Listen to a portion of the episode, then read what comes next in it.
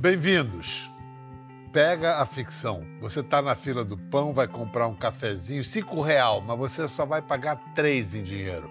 Os outros dois você paga com informação. Os dados que aquela cafeteria precisa para melhorar seu atendimento. Tipo, o que o seu tipo favorito de café, o horário em que você costuma aparecer ali, se você mora na cidade ou se está só de passagem. Essa situação imaginada pagar parte da conta com informações ocorre no mundo em que seus dados pessoais pertencem a você. Seus dados são reconhecidos e estimados como seus. Não são da rede social, da operadora do banco, da empresa que te atende ou da cafeteria. E olha, talvez não seja ficção por muito tempo. Para alguns visionários, esse é o mundo do futuro, futuro próximo de preferência. O seu dado é seu e o seu dado é dinheiro, vale. Então, hoje é sobre isso a nossa conversa, sobre essa admirável economia nova e vamos falar com o nosso mestre consultor de tecnologia, sócio, atleta e proprietário desse programa, Ronaldo Lemos, e com o empresário brasileiro que quer liderar essa revolução, André Veloso. Boa noite, Ronaldo. Boa noite, André. Boa noite, Bial. Prazer demais estar aqui com você e com o André. Boa noite, Bial. Prazer estar aqui também, viu? Muito bom, André. Escuta, Ronaldo, vamos lá. Desde o latim é assim, data é o plural uhum. de datum, de dado. Data, então, é um conjunto de dados. Mas de que dados a gente está falando aqui? O que é dado? Então, Bial, o que, que acontece? Uh, hoje a gente está vivendo a era dos dados, né? Então, não tem dado que seja desprezível no mundo de hoje. Hoje, a ideia é capturar todos os dados uh, sobre qualquer pessoa dados pessoais, é, aquilo que você faz, o que você navega na internet, para onde você vai, com quem você se encontra, quanto tempo você fica com as pessoas. E a partir desses dados, você consegue fazer uma espécie de uma biografia das pessoas, né? Você consegue fazer a história da vida delas de uma forma muito mais detalhada que ela própria sabe, ou que a família sabe, é, é tipo uma biografia fantasma sua que está sendo feita por meio de dados. Sem sequer fazer uma pergunta diretamente para a pessoa. Vem cá, no senso comum, a gente sabe ou pensa que esses dados servem principalmente para nos vender coisas. É só isso? Olha, não. O dado hoje, no mundo que a gente vive, ele, muita gente fala, e, e, eu acho boa a frase, de que ele é o novo petróleo, tá? E tal como o petróleo, ele precisa ser refinado para gerar valor. Então não é que o dado bruto tem valor imediato. Você precisa trabalhar aquele dado e a partir interpretá-lo, interpretá-lo, organizá-lo e a partir dali você consegue gerar desde uma ferramenta poderosíssima de marketing até serviços muito precisos, valiosos. E, e a outra analogia com petróleo é que, da mesma forma, o dado também vaza, tá? E quando o dado vaza, produz um dano ambiental também que é gravíssimo, que muitas vezes leva anos para a gente conseguir reparar. Então, eu acho a analogia com petróleo boa e, no fim das contas, o dado também é combustível para inovação, né? Então, ele serve para treinar inteligência artificial, serve até para a gente trabalhar em home office, né? Imagina trabalhar em home office sem acesso aos nossos dados. Então, ele é combustível para muita coisa que acontece na vida moderna e também para o futuro, quando a gente pensa em AI e outras coisas. Então, essa analogia está funcionando. Levo ela além, André. Assim como para prospectar e captar e extrair petróleo, alguém paga para produzir o meu dado. Ele também tem um custo. Quem é que paga para produzir meu dado? Eu acho super interessante, Biel. Quando a gente, quando a gente começa a falar de dado, a gente está passando por um momento agora é muito bravo de transformação. Né? Se você olhar para as últimas semanas, você teve uma carta do Harari com o, com, com Elon Musk falando para a história do AI, você tem também putz, o Silicon Valley Bank literalmente quebrando, né? E ao mesmo tempo você vê o, o Gordon Moore, que foi o, o, a pessoa que inventou o chip, né, o processador, ele faleceu no mesmo tempo. Tem um monte de coisa. E hoje, aponta... no dia que nós estamos gravando, explode o foguete do Musk. Também, metaforicamente, como imagem, é poderoso, né? É muito forte, né? E se você olha para essa história dessa metáfora do óleo, da metáfora do que é o dado, se o dado é uma coisa, é uma commodity, né? A gente a gente está olhando para isso de um jeito um pouco diferente. Todos nós aqui, a gente nasceu, cresceu e viveu num mundo de tecnologia que começou com a revolução do computador pessoal, né? A gente entregou, deu para todo mundo o computador pessoal. Isso deu para cada uma das pessoas capacidade de processamento, né? Depois dessa revolução do, do computador pessoal, veio a revolução da internet, né? Ficou todo mundo conectado, né? incluiu mais pessoas. E em seguida, a gente teve a, a, a revolução do, do, telefone celular, né? do smartphone. E isso te deu conexão e te deu poder de processamento e incluiu muitas pessoas. Essa inclusão de pessoas fez uma coisa fantástica. Se você olhar para o PIB do planeta, desde 1977, quando foi lançado o computador pessoal, até agora, o PIB do planeta subiu de 7,2, 7,3 trilhões de dólares para 82,3, 84 trilhões de dólares. Uh, cresceu muito, né? O, com a inclusão das pessoas. E você perguntou, né? Como é que, da onde veio o valor desse dado? Quem paga por isso, né? A gente acredita que no próximo passo, e tudo que a gente tem falado de dado até hoje, olha para esse passado, né? E que em maio do ano passado essa revolução do dado começou. Durante esse primeiro, essa primeira fase, o paradigma de tecnologia ele mudou de hardware para software e incluiu milhões de pessoas no mundo inteiro. E nesse exato momento ele começa a mudar de software para dados. Então tudo que a gente viu de dados, especialmente quando a gente pensa em, em metáforas que levam para tangibilização, dado como commodity, né? Uh, uh, isso vai mudar. E respondendo a tua pergunta, eu gosto de fazer essa brincadeira aqui, né? Aqui meu celular, eu falo, quem paga a energia que vai aqui, ó? A gente, né? Você, eu, Ronaldo, todo mundo o paga. O usuário, é, é, é. Quem, quem paga a operadora aqui, transporta o dado, cada vez que você faz um, sobe uma foto aqui, faz um download ou um upload de uma foto, ou faz uma, um pagamento, ou fala a com gente. alguém, quem comprou o chipset que, que aqui tem um, um chip, né, um processador, ele, ele, ele, que faz o upload e o download, né? Quem, quem comprou, né? A gente que comprou. Então pensa só, tem gente que acredita que isso aqui é, é uma questão filosófica, eu não acredito que seja filosófico mais, né? Porque não é. Depois o direito já cuidou muito bem de também tratar dessa questão. Para mim isso aqui é uma questão financeira a gente está pagando para processar 50% da, do dado do planeta.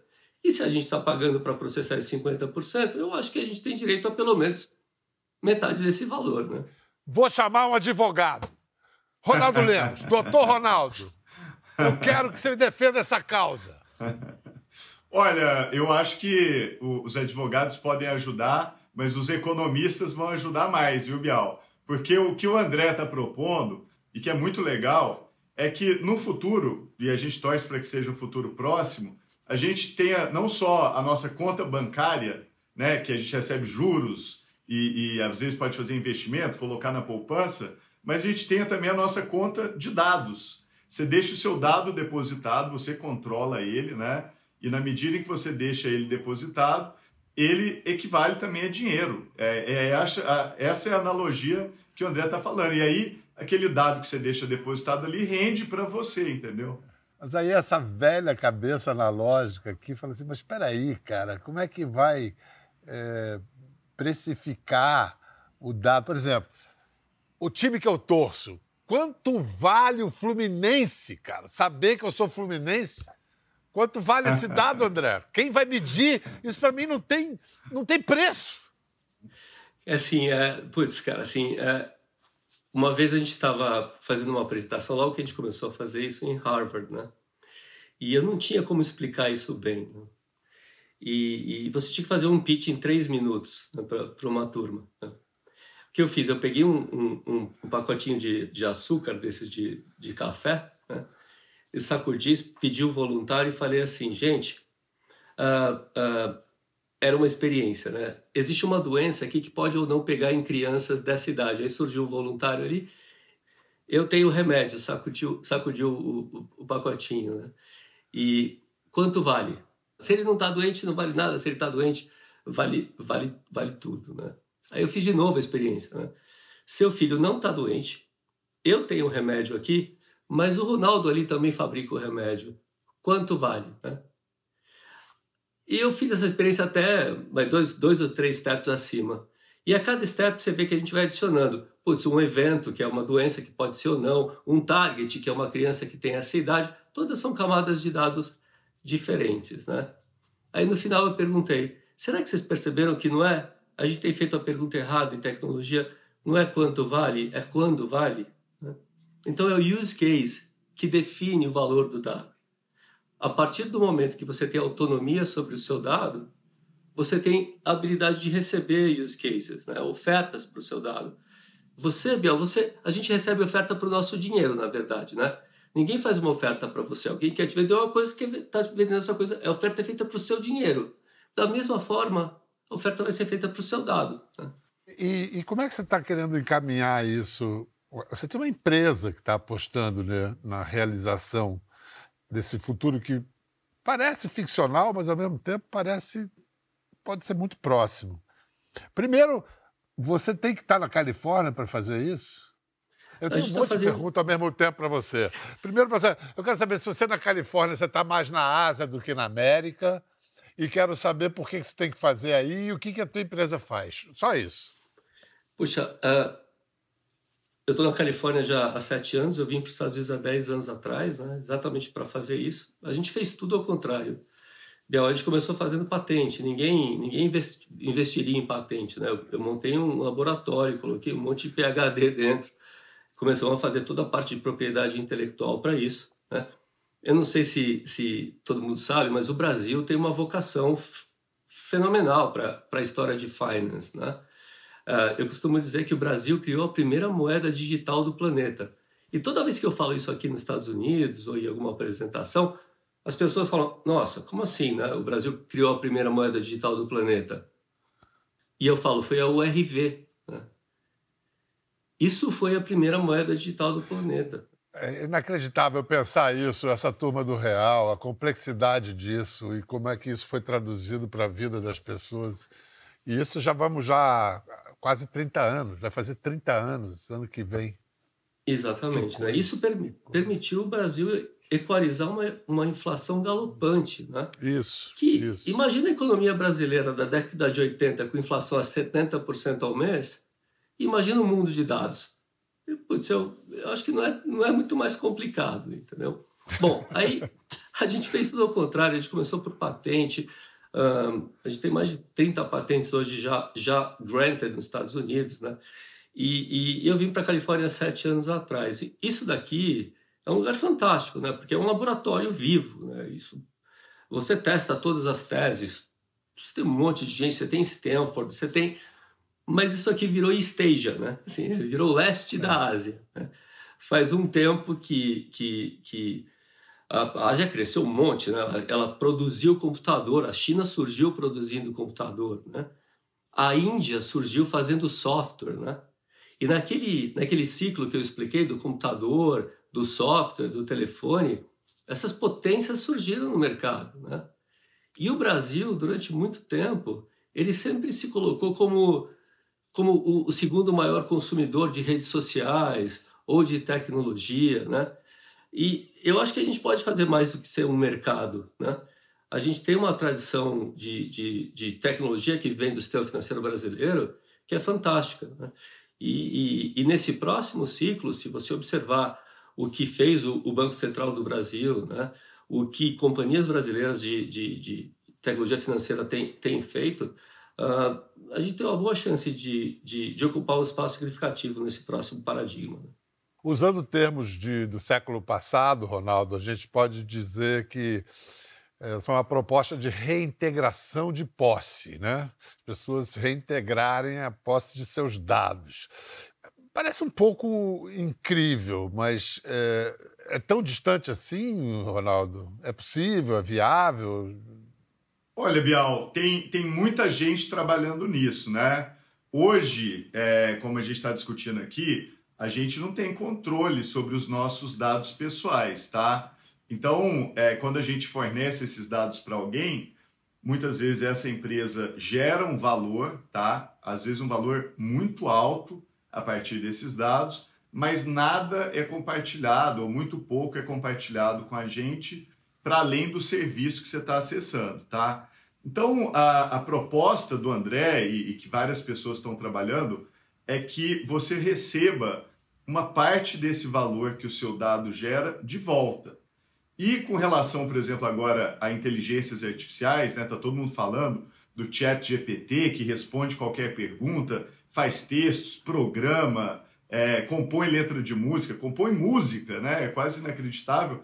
Da onde vem esse poder todo do chat GPT? Vem de todos os dados produzidos na história da humanidade, né? Essa inteligência artificial leu todos os livros, leu os nossos posts nas redes sociais, ele entendeu como é que a gente fala, como é que a gente escreve, como é que a gente resolve problemas e assimilou tudo aquilo para ficar daquela forma.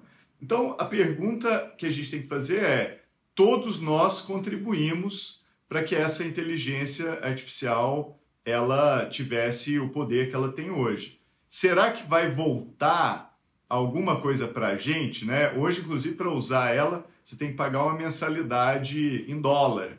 É, com certeza essa empresa ela vai ser uma das empresas mais importantes do planeta.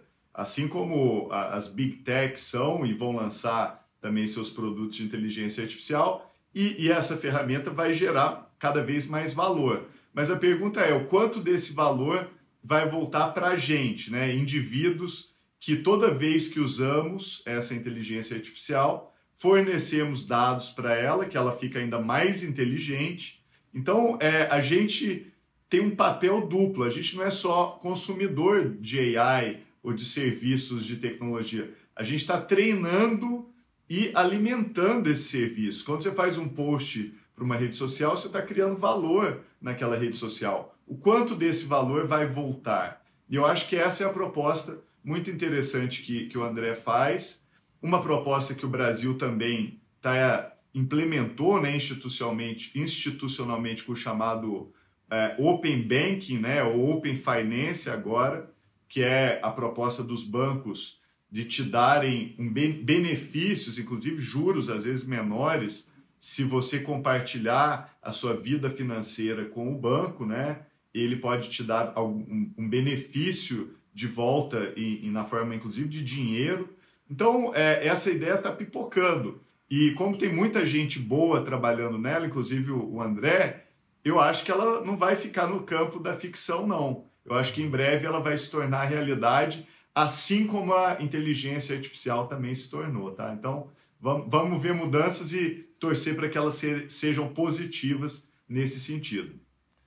De tal forma isso está próximo da nossa realidade que o próprio presidente do Banco Central, Roberto Campos Neto, me parece bastante antenado. Num debate em Nova York no ano passado, ele falou rimando com coisas que o André fala. Vamos, vamos assistir.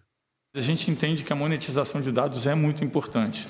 Então, o que a gente gostaria de fazer depois de ter tudo integrado é ter uma conexão entre essa integração e uma carteira de dados pessoais, para que as pessoas comecem a fazer poupança, não em dinheiro, mas em dados. Né? A gente não fala muito nisso, é, mas uma, a pessoa hoje ela, ela nasce, ela tem uma poupança a ser feita de dados muito valiosa, que ela pode monetizar, e o instrumento da monetização está conectado com o que eu falei, porque vai ser via token. Então, basicamente, a gente sim olha a monetização, acho que é super importante. É, estamos falando uh, línguas, no mínimo, semelhantes. André, você já conversou com Roberto Campos Neto pessoalmente você, sobre esse assunto? Vocês, como vocês se conheceram e como é que foi? Eu mandei um e-mail para o Banco Central há uns três anos atrás, para o no site do Banco Central, querendo conversar com o Roberto aqui da Califórnia, e ele e eu não sei como o e-mail subiu até ele. E desde aquela época a gente começou uma conversa com o Banco Central. Eu acho que o, o trabalho que o Banco Central está fazendo no Brasil é fundamental né, para o futuro do, do, do, que vai ser a, o sistema financeiro do mundo. Né? Está alinhado com um monte de coisa uh, que acontece, que a China está fazendo, que os Estados Unidos agora está colocando para fora. O PIX dos Estados Unidos sai agora em junho desse ano. Né? A gente, a gente tem um, um, bom relacionamento, mas é intelectual. Né? Assim, a gente tá, são duas companhias separadas, é o Banco Central, o Banco Central. A Drummond é uma empresa americana. Assim. Mas o fato é que o Brasil poderia ser um projeto piloto dessa, digamos, nova economia mundial. E se tal, por que, que isso interessaria ao governo? Quando você olha para o topo das companhias do, do mundo, né, você vai ver que as cinco maiores companhias do mundo, lá na lista da, das Fortune as 200 maiores, as cinco maiores são cinco companhias de dados, né? São as, as big techs. E elas, por o market, o valor de mercado dessas companhias chega a 7,2, 7,3 trilhões de dólares, né? Quando a gente olha para os cinco maiores bancos do mundo, esses bancos valem juntos por volta de 1,2, 1,3 trilhões de dólares. Né? Entre quem processa quase todos os dados do mundo e quase todo o dinheiro do mundo, você tem 6 trilhões de dólares de assimetria. Aí tem gente que vai falar, puxa, André, isso daí é, é, é, é valor de mercado, é, é, market cap, né? Isso é especulação e tal. É abstrato. Aí eu posso falar, é. eu posso falar, Bill, concordo com você, com certeza pode ser, pode ser especulação, mas vamos olhar então a economia camada por camada, né? Vamos passar por logística, né? alimentação, saúde, serviços, né?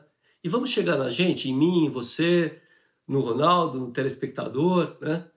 A assimetria para a gente é de 100%. Isso quer dizer o seguinte: você faz o que você quiser com o seu dinheiro. Você saca o seu dinheiro, você transfere o seu dinheiro, você com recebe. Com seus dados você não faz nada, nem tem como.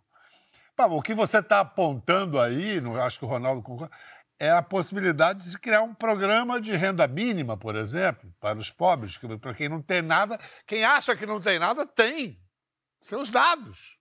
É exatamente isso. É exato. Essa poupança de dados, ela traz do futuro para agora, né?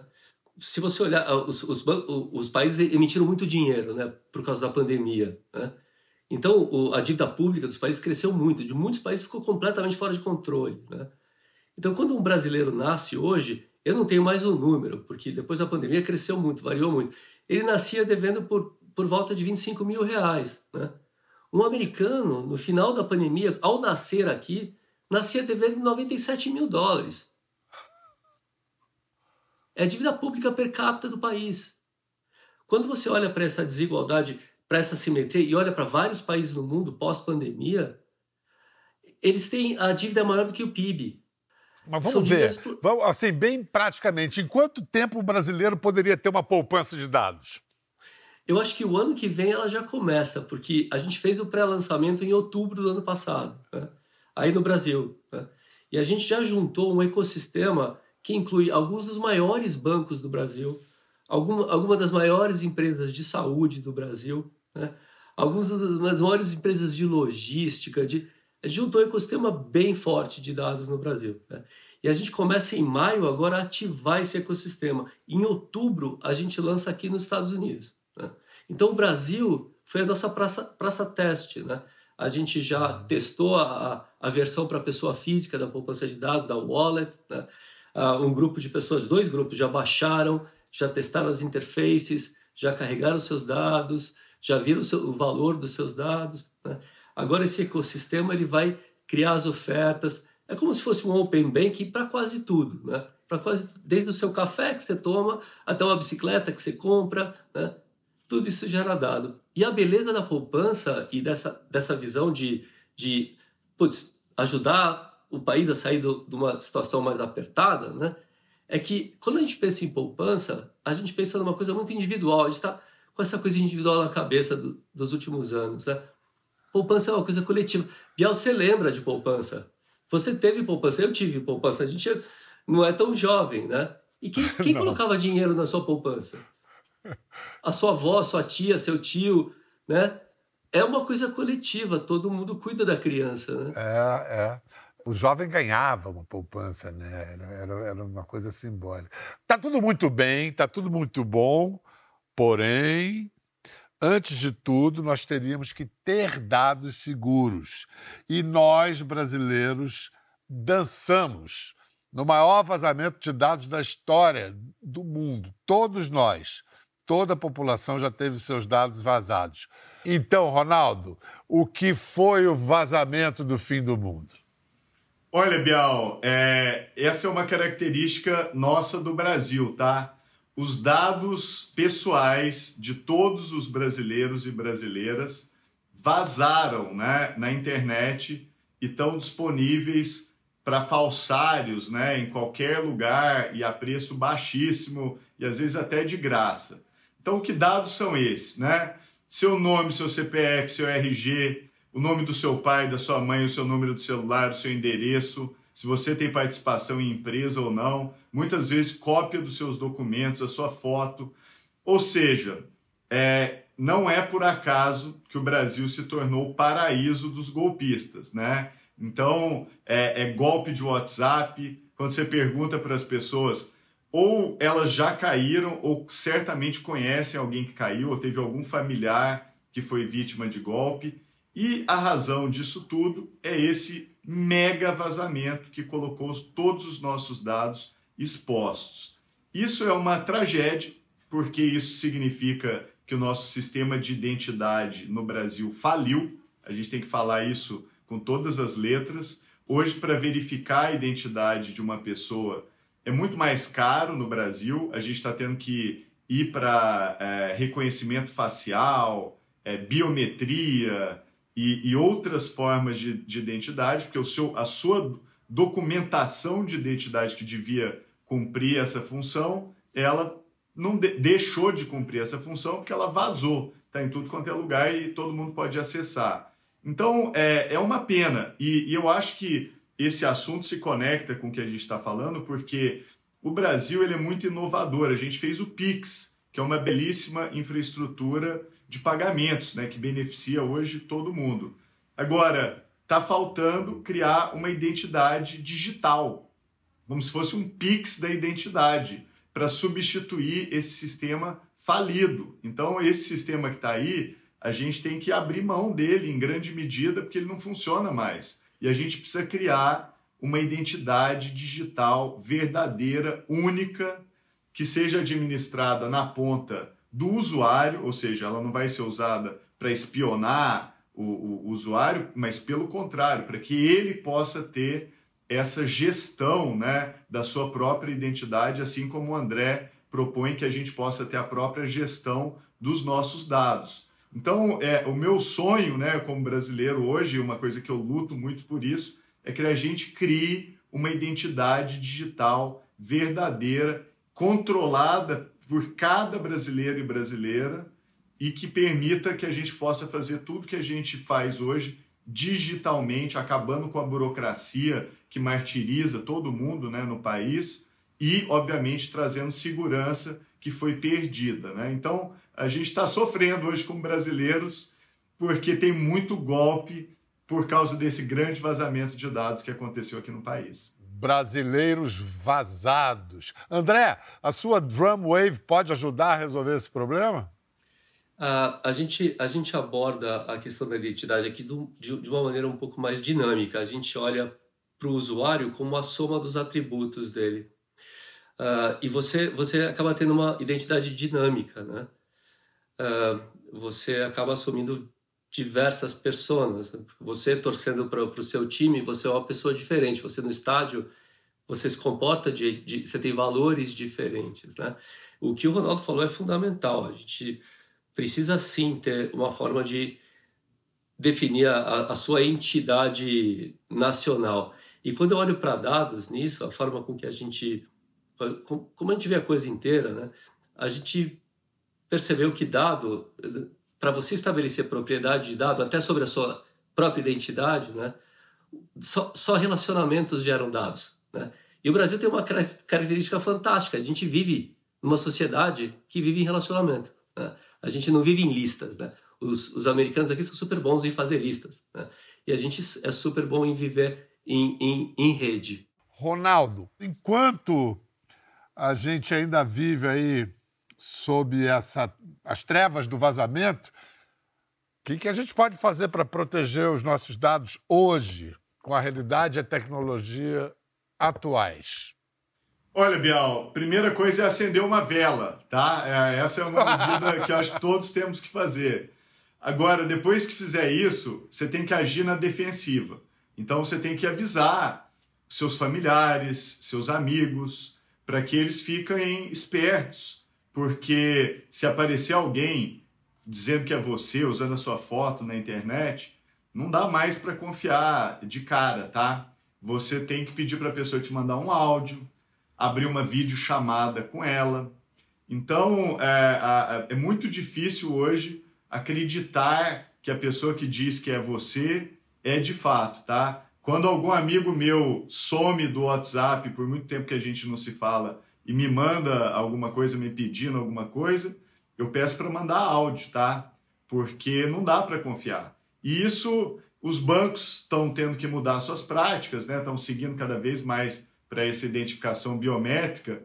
É, tomara que não vaze, né, André? Porque talvez um dia vão precisar do nosso DNA para provar que você é você. Mas tem que agir na defensiva e se informar para que a gente evite de cair nesses golpes e conversar com familiares, tomar as medidas de segurança, né? Duplo fator de, de autenticação sempre, usar senhas é, complexas, é, colocar PIN, é, senha no, no, no chip do celular também. Então, nós temos que ficar na defensiva. Infelizmente, a nossa identidade que poderia nos proteger, hoje ela acaba podendo até ser usada contra a gente, né? Quem diria? Então, tem que ficar esperto. Alguma coisa a acrescentar, André? Eu acho que a gente está passando por um momento de extrema falta de confiança em tudo que está acontecendo no planeta, em todas as camadas da sociedade. Né? E confiança é uma coisa muito importante. Não existe dinheiro sem confiança. A confiança vem da, das nossas relações. Acreditar, ah, e... crédito. É.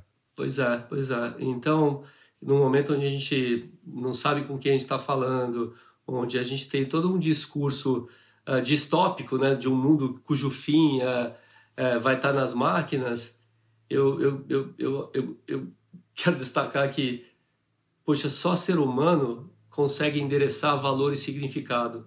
As coisas têm valor e significado para a gente porque a gente tem consciência da morte. Máquina não tem isso. Por mais que a gente que a gente brinque com essa história ou, ou tente emular a, a, história do valor e significado, máquina não consegue endereçar valor e significado. O que dá o, o só só o ser humano consegue fazer isso. Lembrei de Manuel Bandeira, você falando isso. Bendita morte, que é o fim de todos os milagres. obrigado, André Veloso. Muito obrigado, Ronaldo Lemos. E vamos acompanhando. A gente vai ter que conversar mais. Daqui a pouco tempo, daqui a alguns meses, vamos ter que atualizar essa conversa. E você vai estar junto com a gente aqui a qualquer. A, sempre, todo dia, depois do Jornal da Globo, ou a qualquer momento em edição extraordinária. Tchau, valeu, obrigado. Quer ver mais? Entre no Globoplay. Até a próxima.